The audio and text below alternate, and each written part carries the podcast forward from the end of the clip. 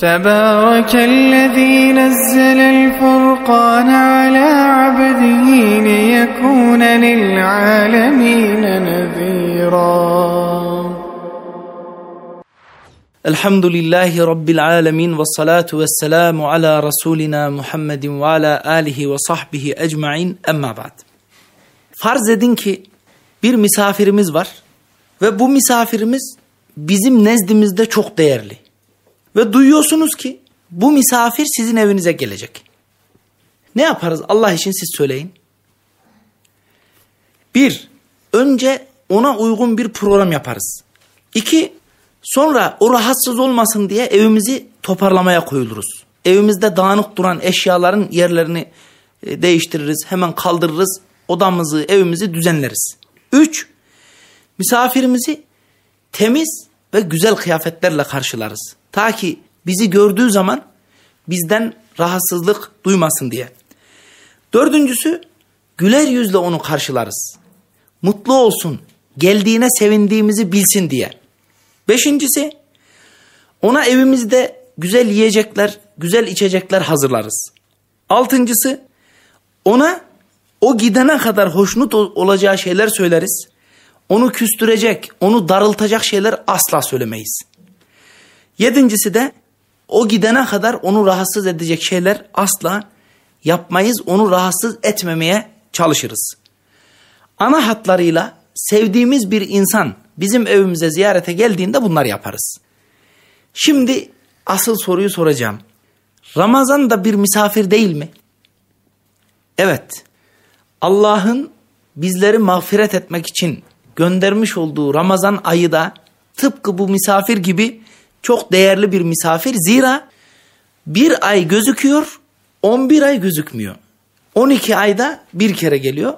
Böyle olduğu için gerçekten kelimenin tam anlamıyla Ramazan bizim için bir misafir. Madem ki o bizim için bir misafir, o zaman onu nasıl karşılamalıyız? Biraz önce bir insanı nasıl karşılamamız gerektiğini anlattım. Peki Ramazan'ı nasıl karşılamalıyız? Kardeşler üstte zikretmiş olduğum maddeler var ya yedi madde zikrettim ben. Bu yedi maddeyi aynen Ramazan içinde uygulamalıyız. Bir insanı karşılarken takındığımız tavrın aynısını Ramazan içinde göstermeliyiz. Ben inşallah bu yedi maddeyi Ramazan'a uyarlayarak da anlatmaya çalışacağım. Şimdi ne dedik?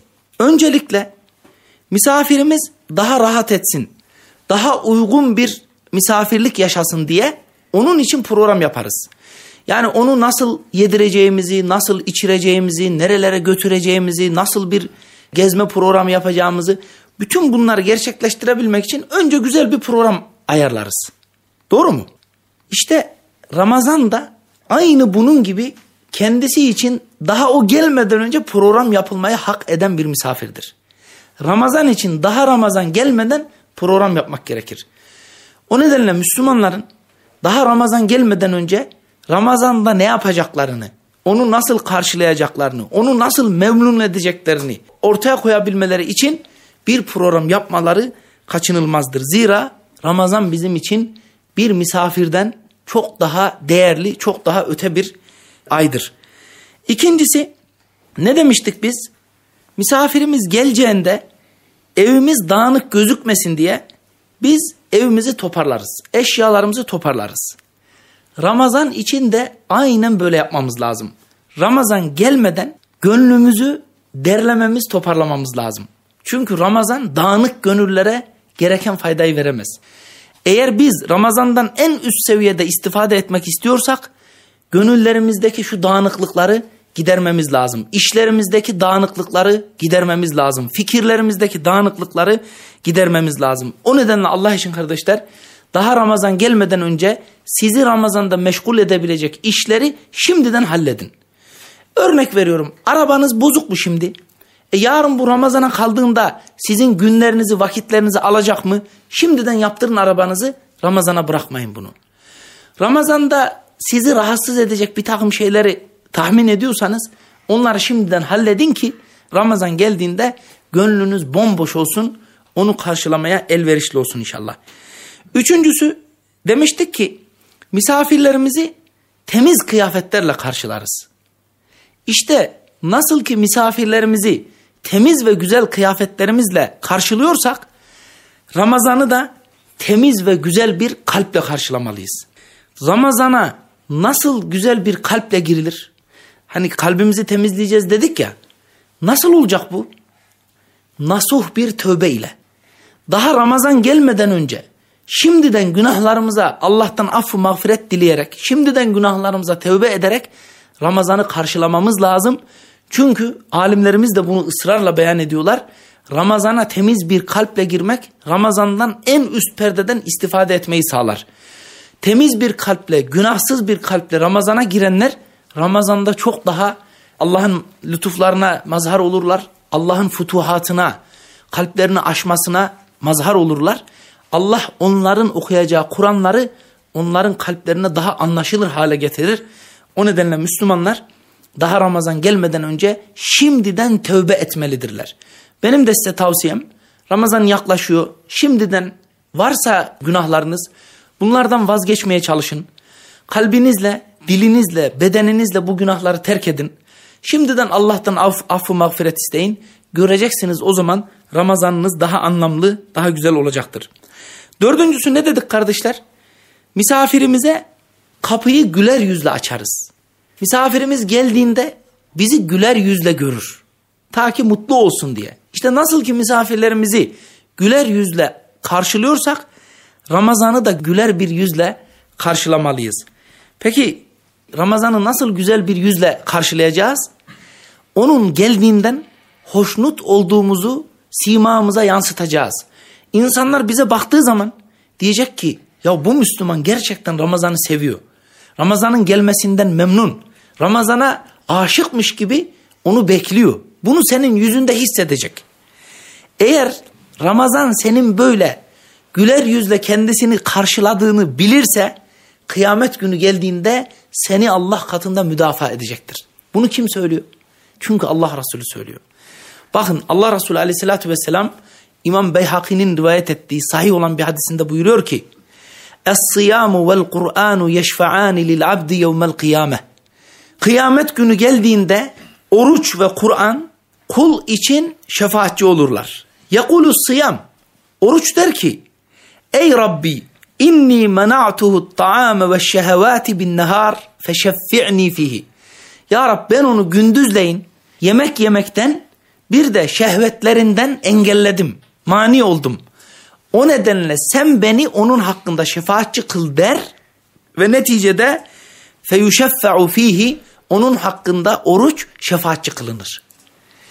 Yani eğer senin güler yüzle Ramazan'ı karşıladığını Ramazan bilirse kıyamet günü seni Allah'a müdafaa edecek. Ya Rabbi bu kula ben bütün zorluklarına rağmen engel oldum.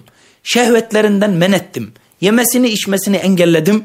Bana sabretti. Bana kötü bir yüzle bakmadı. Benden mutlu olduğunu hissettirdi. O nedenle sen onu muhafaza et. Onu azap etme. Onu sıkıntılarından koru Allah'ım diye e, şefaatçi olacak. Seni müdafaa edecektir. O nedenle hakikaten misafirimiz olan Ramazan'ı güler yüzle karşılamayı bilmemiz lazım. Biraz önce dedim ya insanlar yüzümüzden Ramazan'ın geldiğine sevindiğimizi anlamaları lazım. Yani etrafımıza mesela şöyle diyebiliriz. Ya ne mübarek bir ay yaklaşıyor. Bu aya gereken hürmeti gösterelim. Kardeşlerim bak Ramazan geliyor. Allah için sayu gayret edelim. Bu ayın geldiğine sevinelim. Aman bu ayı gafletle geçirmeyelim. Aman bu ayın hakkını vermeye çalışalım gibi insanlara böyle nasihat edersen, şimdiden bunlar yaparsan insanlar gerçekten senin bu aya sevindiğini bilirler. Kardeşler beşinci olarak ne demiştik? Misafirlerimize güzel yiyecekler ve içecekler sunarız. Nasıl ki işte misafirlerimize güzel yiyecekler ve içecekler sunuyorsak Ramazana da güzel ameller sunmalıyız. Güzel ameller ikram etmeliyiz. Misafir yemekten içmekten hoşlanır. Bununla mutlu memnun olur. Ramazan da senin ona sunacağın güzel amellerden mutlu olur. Böyle olduğu için bu gerçekten dolayı eskilerimiz hep hayırlı amellerini, hayırlı amellerinin zirvelerini Ramazan'a bırakırlarmış. Hep dikkat ederseniz eskiler zekatlarını Ramazan'da verirlermiş. Yani Ramazan'a denk getirerek Ramazan'da verirlermiş. Niye? Zekat vermek Allah'ın bir emri. Çok değerli bir amel. Ama bunu Ramazan'da vermek bambaşka bir değere sahip. Daha değerli bir amel. Bunun için Müslümanların özellikle güzel amellerini, salih amellerini Ramazan'a bırakmaları gerçekten onlar için çok büyük bir değerdir. Buna gayret edelim inşallah. Biz de ne yapalım? Özel yapmak istediğimiz bir amel varsa rutin yaptığımız amelleri yapalım. Onun en güzel şeklini Ramazan'da yapalım. Ya da hani bir vuruş yapacağız. O vuruşu Ramazan'a bırakalım. Ramazan gerçekten amelleri kat be kat fazla katlayarak size sevap olarak yazdıracak bir ameldir. Altıncısı dedik ki misafirimiz evimize geldiğinde onu küstürecek, onu darıltacak sözler söylemeyiz. Nasıl ki misafirimize onu darıltacak ve küstürecek sözler söylemiyorsak aynı şekilde Ramazan'ı da küstürecek ve darıltacak sözler söylememeliyiz. Hocam Ramazan küser mi darılır mı hem de nasıl? Eğer biz dersek ki tüh ya yine 30 gün oruç tutacağız. Bu şartlarda nasıl oruç tutacağız? Yine günler çok uzun. Nasıl dayanacağız filan dersen Ramazan'ı darıltırsın. Böyle deme kardeşim. Yıllardır tecrübe etmişiz. Ramazan'ın ilk belki bir iki günü zor. Ondan sonra vallahi oruç tutmanla tutmaman arasında neredeyse bir fark yok yani. İşte geçtiğimiz şu 8-10 yıl içerisinde biliyoruz yani. Yazın en uzun günlerinde oruç tuttuk. 17-18 saate uzanan bir de en sıcak günlerde oruç tuttuk. Allah'a yemin ediyorum ilk 2-3 günden sonra gayet normale binmişti. En zor günlerde inşaatta çalışan kardeşler bile oruç tutmuşlardı. Hamdolsun şimdi günler iyice kısalacak. Susuzluğumuz olmayacak çünkü sıcaklar yok. Böyle olduğu için Ramazan'ı rencide edecek sözlerden sakının. Çünkü misafirinizi rencide edecek sözler söylerseniz misafiriniz bir daha size aynı istek ve şevkle gelmek istemez. Ramazan da size darılırsa belki aynı şevk ve istekle size gelmek istemez. O nedenle misafirinizi üzecek sözler söylemeyin. Misafirini üzecek sözler söyleyenler kesinlikle pişman olurlar. Yedinci ve son maddemizde dedik ki gidene kadar misafirimizi rahatsız etmemeye çalışırız. Çocuklarımız eğer ses yapacak olsa mesela aman yavrum sessiz ol misafirimiz uyanmasın deriz. Hatta misafirimizi rahatsız etmemek için geceleyin kalkar ortalığı kontrol ederiz. Acaba misafirimizi rahatsız edecek bir durum söz konusu mu diye. İşte nasıl ki misafirimizi rahatsız etmekten hoşlanmıyorsak aynı şekilde Ramazan'ı da rahatsız edecek eylemler yapmamalıyız. Biraz önce sözler dedik. Burada da eylemler yapmamalıyız. Mesela bir misafiriniz geldi evinize. Misafiriniz size teveccüh etmiş. Yüzünü yüzünüze dayamış. Size bakarak bir şeyler anlatırken farz edin ki siz elinize telefon alıyor. Sanki adam sizinle konuşmuyormuşçasına adamın yanında telefonunuzla meşgul oluyorsunuz. WhatsApp'ta bir şeyler yazıyorsunuz. Ona mesaj gönderiyorsunuz. Buna mesaj gönderiyorsunuz. Adam sizinle konuşuyor. Şimdi siz böyle yaptığınızda bu misafir rencide olmaz mı? Rahatsız olmaz mı? Bakın o size yönelmiş gelmiş siz başkasıyla konuşuyorsunuz. Onu görmüyor başkasına teveccüh ediyorsunuz. Bu misafiri rahatsız eder. Aynı bunun gibi. Ramazan size gelmiş. Eğer siz Ramazanınızı bırakır da başka şeylerle meşgul olursanız vallahi Ramazan'ı darıltırsınız kardeşler. Eğer Ramazan'da siz televizyon programıyla meşgul olursanız, çok fazla sosyal medyayla meşgul olursanız, ona cevap buna cevap yazmaya gayret ederseniz, sürekli WhatsApp'larda durumlara bakmaya çalışırsanız inanın Ramazan belki hissettirmez size ama mutlaka size kırgınlık gösterir. Bunu yapmamak lazım. Peki daha daha Ramazan nelerden rahatsız olur? Ramazan kavga etmekten rahatsız olur. Ramazan dövüş yapmaktan rahatsız olur. Ramazan laf kalabalığından rahatsız olur. Ramazan yalan söylemekten rahatsız olur. Ramazan gıybetten rahatsız olur. Ramazan harama bakmaktan rahatsız olur. Ramazan gevezelikten, boş sözlerden, lağvdan rahatsız olur. Eğer insan olan misafirinizi bile rahatsız etmemek gerekiyorsa o zaman Ramazan'ı bu tarz şeyler yaparak asla rahatsız etmememiz gerekir. Bu daha evleviyetle gereklidir. Onun için gelin kardeşlerim biz nasıl ki basit bir sevdiğimiz insanı bile bu şekilde üstün hassasiyetlerle karşılamaya çalışıyorsak ondan çok daha değerli olan Ramazanımızı daha üstün gayretlerle karşılamaya çalışalım. Ramazan'da Allah için bir misafirin ağırlanacağı en güzel şekliyle Ramazan'ı ağırlayalım ve onu en mutlu şekilde geri göndermeye, geldiği yere tekrar göndermeye, uğurlamaya gayret edelim. Eğer o bizden memnun olarak geldiği yere giderse gittiği yerde sizi övecektir. Bundan hiç şüpheniz olmasın. Size onu gönderene mutlaka sizin hakkınızda hayır konuşacaktır.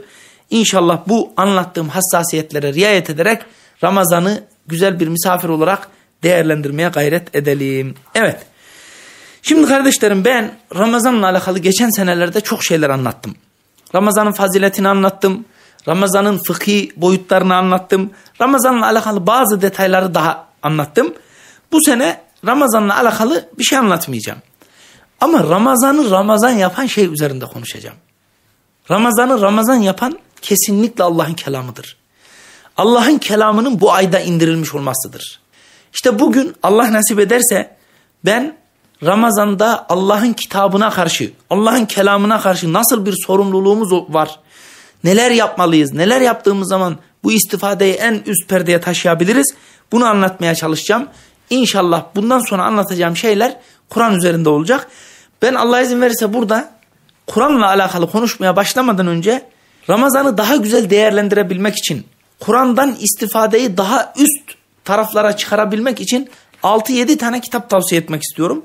Bakın bu kitaplar birincisi Buruç yayınlarından çıkan Üstad Abdülfettah el-Halidi'nin kitabı ki bu zatı muhterem Ürdünlü bir alim geçenlerde vefat etti. Buna ikinci Seyyid Kutup diyorlar. Hakikaten Seyyid Kutup'u çok tahlil etmiş bir insan. Seyyid Kutup üzerine onlarca kitabı var. Şahsen benim de çok severek okuduğum müthiş eserleri olan bir alim. Kur'an'la iletişim nasıl kurulur şeklinde tercüme edilmiş.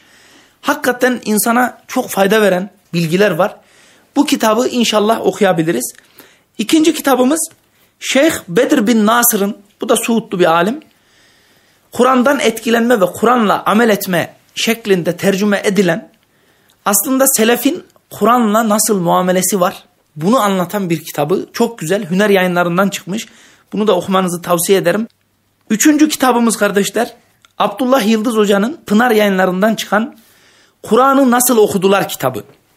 Bunun bir ikincisi bu da dördüncü kitabımız oluyor. Aynı yazarın Kur'an'ı Nasıl Anladılar kitabı.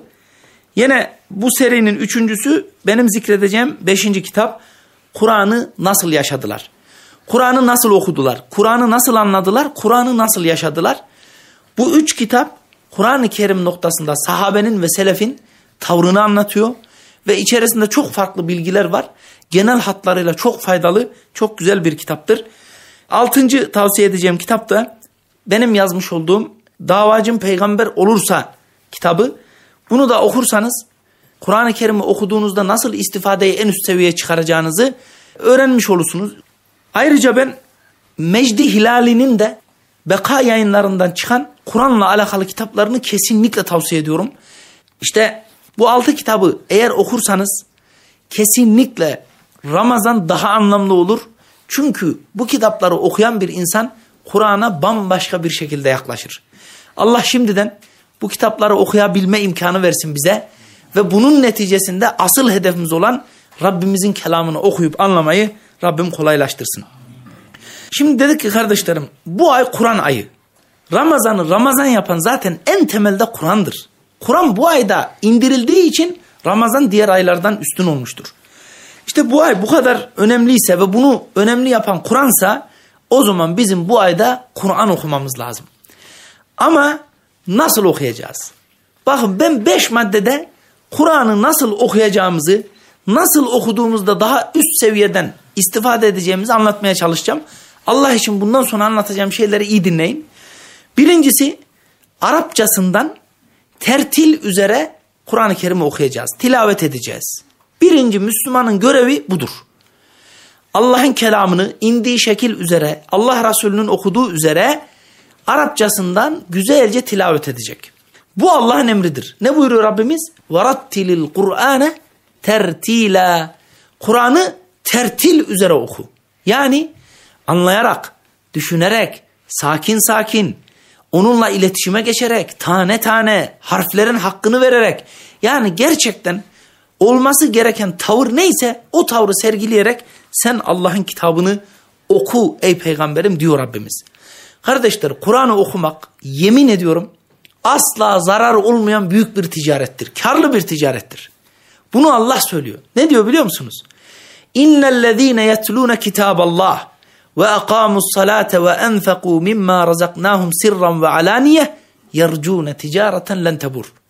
Allah'ın kitabını okuyanlar, namazı ikame edenler, bir de kendilerine verdiğimiz rızıklardan gizli ve açık infak edenler var ya, işte bu insanlar asla zararı olmayan bir ticareti umabilirler.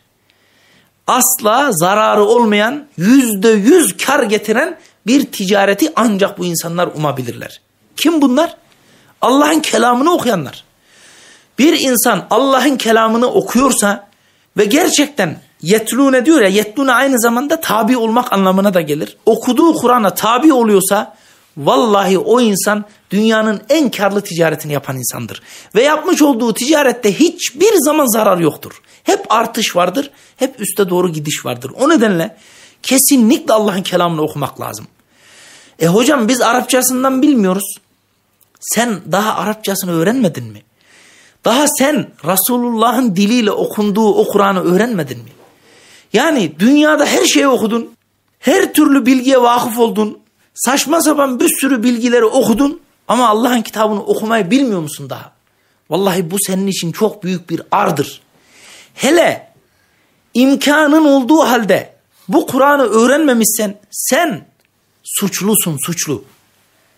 Kardeşler alimler diyorlar bir insan namazını ikame edecek kadar bir Kur'an okuyuşuna sahip değilse o insanın her türlü boş vakti onun için haramdır.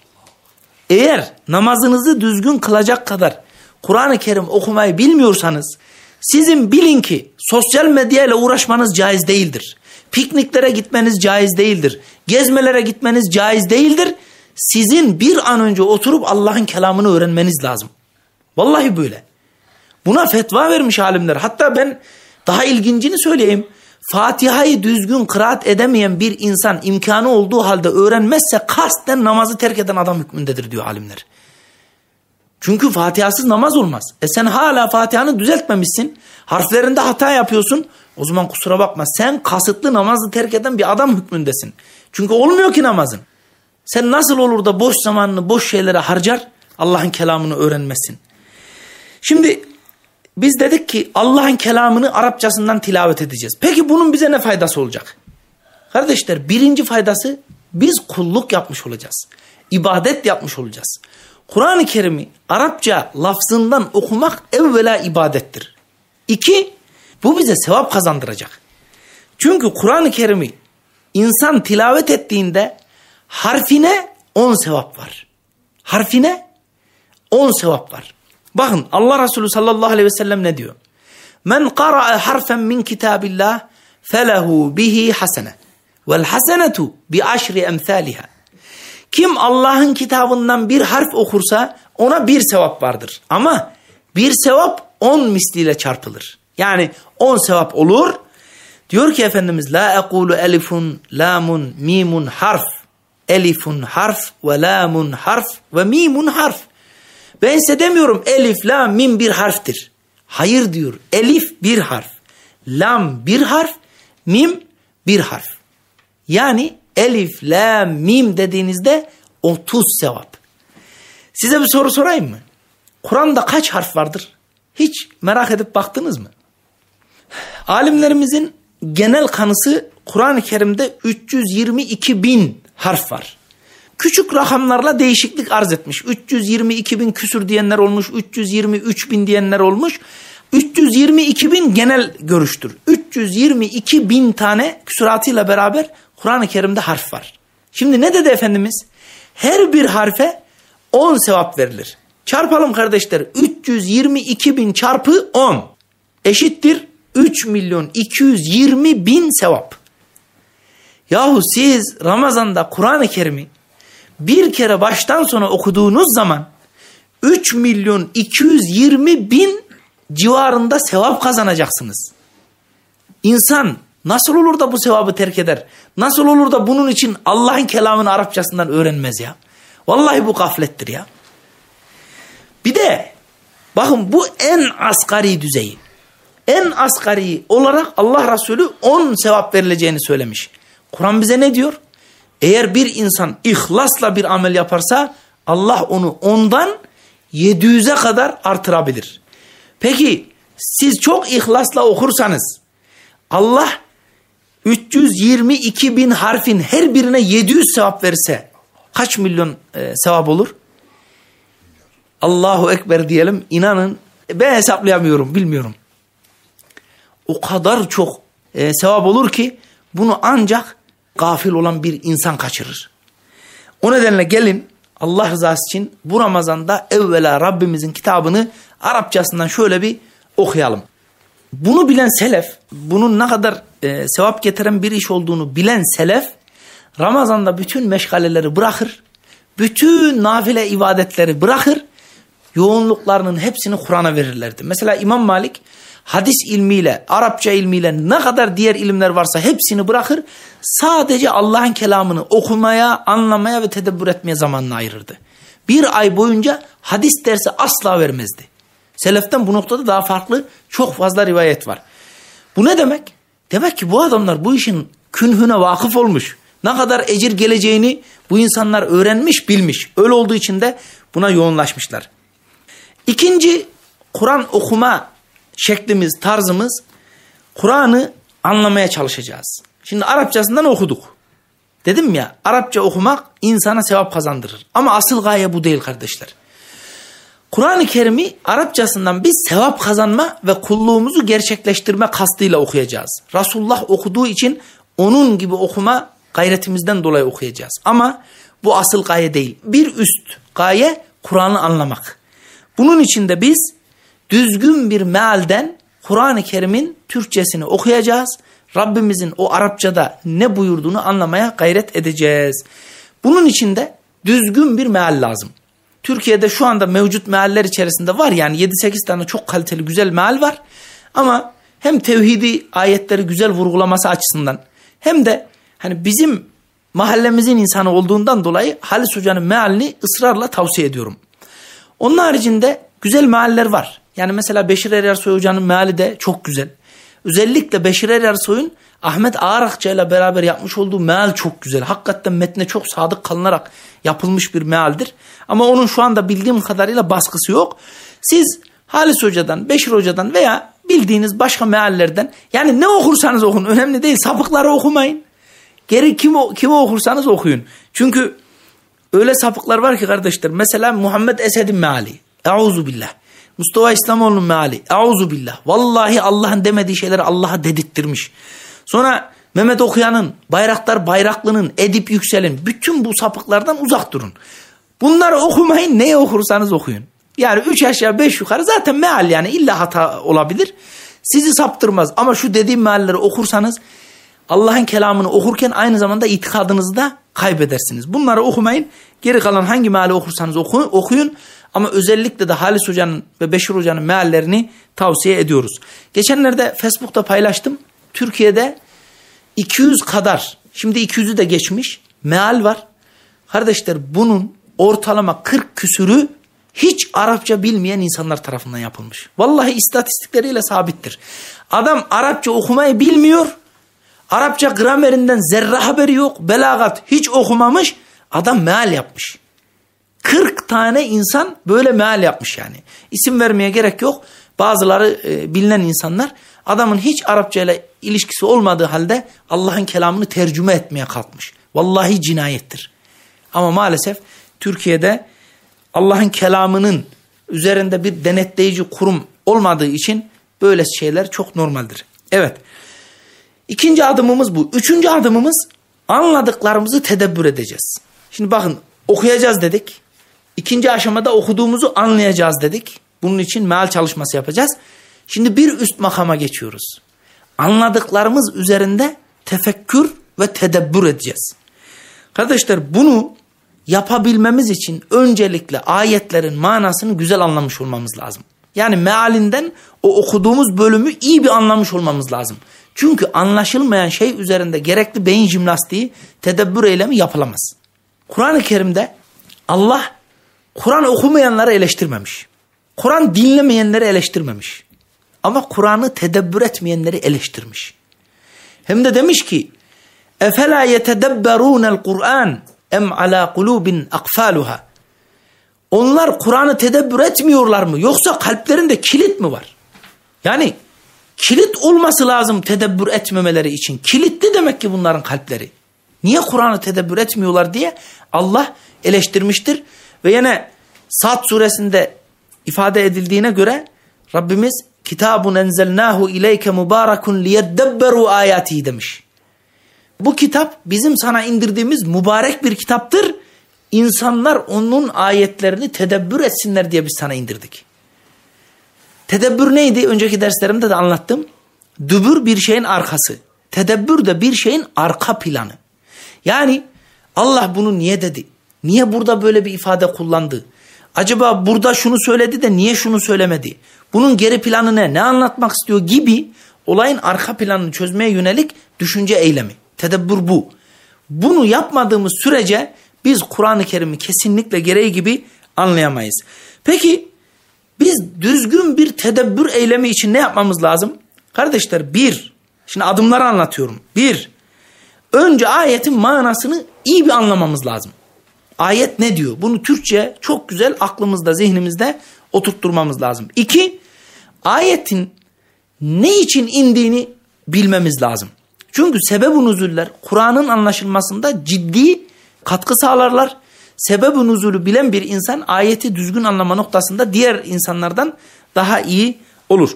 Üçüncüsü sebeb-i nüzulü öğrendikten sonra bu ayeti bu vakaya günümüz vakasına nasıl uyarlayacağız? Şimdi biliyorsunuz el ibratu bi umumil lafzi la bi hususi sebep. İtibar lafzın genelliğinedir. Sebebin özelliğine değil. Yani bir olay üzerine inmiştir ama her şeyi, herkesi kapsar ayet. Birisi hakkında inince ona özgü kalmaz. Çünkü Allah'ın kelamı evrenseldir. O yüzden sebebin uzulu öğrendikten sonra günümüz vakasına bunu nasıl uyarlayabiliriz? Bunu e, öğreneceğiz. Dördüncüsü de Kur'an-ı Kerim'e düzgün sorular soracağız. Ayet okuyoruz ya. Ayete düzgün sorular sormayı becerirsek bu da bizim tedebbür edebilmemiz için önümüzü açar. İşte bütün bunlar tedebbür yapabilmenin adımlarıdır ama bunu tefsirleri okumadan yapmamız çok zordur. Yani ben bir yere tedebbür edeceksem önce tefsirlerden en aşağı 3-5 tefsirden bu ayetleri okumam lazım. Manalarını kaba taslak anlamam lazım. Ondan sonra tedebbür işlemi gerçekleştirmem lazım ki doğru bir sonuca ulaşabileyim. Eğer tefsir okunmadan bunlar yapılırsa Allah korusun şeytan bazen fısıldar tedebbür yapıyorum diye saçma sapan fikirler, saçma sapan düşünceler aklına gelebilir. Tedebbür yapan insanlar bir, iman olarak zirve yaparlar. Gerçekten Kur'an'ı iyi tedebbür eden insanların imanı artar. İki, iman kalplerinde perçimlenir, iman kalplerinde kökleşir. Ve son olarak o kelamın sahibine karşı huşuları artar. O nedenle kesinlikle tedebbür etmeyi elden bırakmayın. Dördüncü maddemiz, burası da çok önemli. Bütün okuduğumuz ayetlerin muhatabı olarak kendimizi bileceğiz. Allah ey iman edenler dediğinde sen diyeceksin ki Rabbim bana sesleniyor. Rabbim beni kastediyor. Rabbim beni anlatıyor. Rabbim bana emrediyor. Rabbim bana yasaklıyor. Kendini muhatap bileceksin. Eğer kendini muhatap bilmezsen asla Kur'an-ı Kerim'den gereği gibi istifade edemezsin. Çünkü Kur'an-ı Kerim hep birilerinden bahseder. Senden hiç bahsetmez.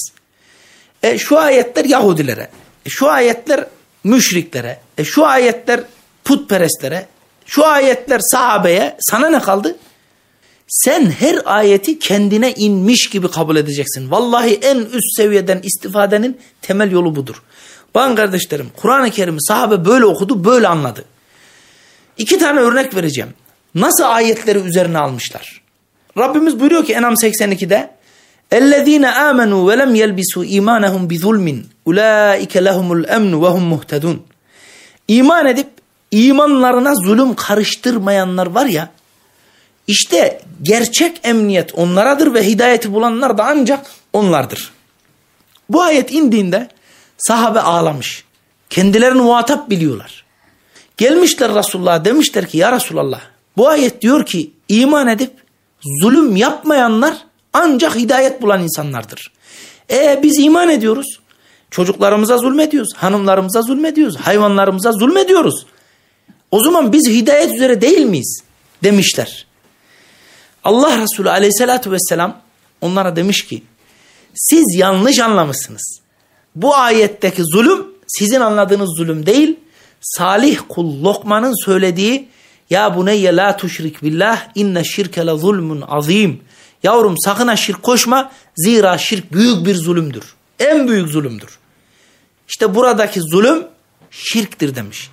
Dolayısıyla iman edip imanlarına zulüm bulaştırmayanlar ne demek? İman edip şirk koşmayanlar demek. Bunlardır ancak hidayet bulanlar. Ama bir insan iman ettiğini söyler de imanla şirk bulaştırırsa tabii ki hidayet üzere olmaz o insan. Dalalet ehlidir. Sahabe ayeti üstüne alınmış. Bir örnek daha vereyim. Sabit bin Kays'ı hatırlayanınız var mı içinizden? Sabit bin Kays. Siyer'de anlattım. Hucurat'ta anlattım. Hadi bakalım. Sesi az gür. Resulullah'a e, saklanıyor aylarca görünüyor gözünde gözükmüyor. Aynen. Gür diye Resulullah'a terbiyesi ol diye Hucurat suresinde. Güzel. Sesinizi peygamberin sesinden. Evet. Tiyoyu verince bildiniz. Barakallah. Ayeti kendin anlıyor. Sabit bin Kays Allah rahmet etsin şehit bir sahabidir. Allah Resulü'nün cennetle müjdelediği bir sahabidir. Ama mübarek sesi çok gür. Bir yerde konuştuğunda ta aşağılardan dinle yani. O kadar sesi gürmüş.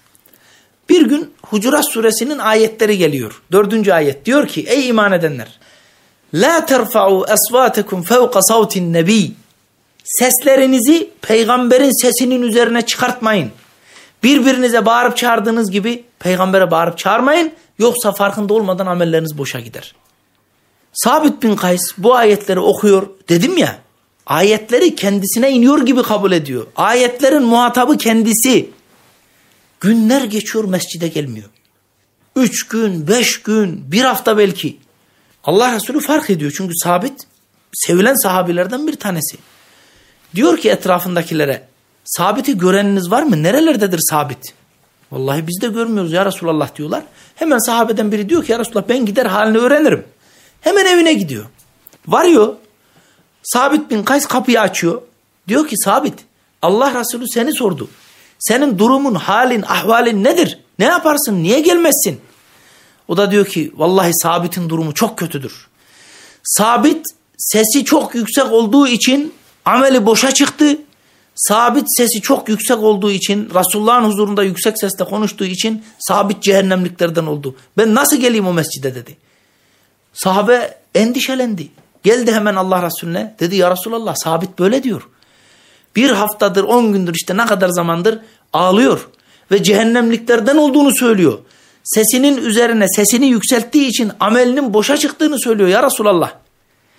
Allah Resulü ona diyor ki git ona söyle. O bu ayette anlatılanlardan değil. Ve yine ona söyle o cehennemliklerden değil Allah'ın izniyle cennetliklerden olacaktır diyor. Ve Sabit bin Kays kardeşler Allah Resulü sallallahu aleyhi ve sellemin vefatından sonra yanlış hatırlamıyorsam Yemame'de şehit düşüyor. Bakın nasıl da üzerine alınmış. Allah Resulü aleyhissalatü vesselam kastedilen o değil demesine rağmen kendisini muhatap bilmiş. Hazreti Ömer'in de böyle bir durumu var. Ömer radıyallahu anh da sesi gür birisi. Bu ayet geldikten sonra sahabe diyor ki vallahi Ömer Resulullah'la ne zaman konuşsa sesini öyle kısardı. Bazen Resulullah anlayamadığı için tekrar et ey Ömer derdi diyor.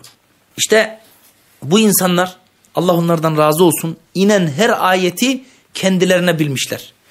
Biz de kardeşlerim eğer sahabe gibi olmak istiyorsak, onlar gibi Allah tarafından övülmeye layık olmak istiyorsak her ayete kendimizi muhatap kılacağız.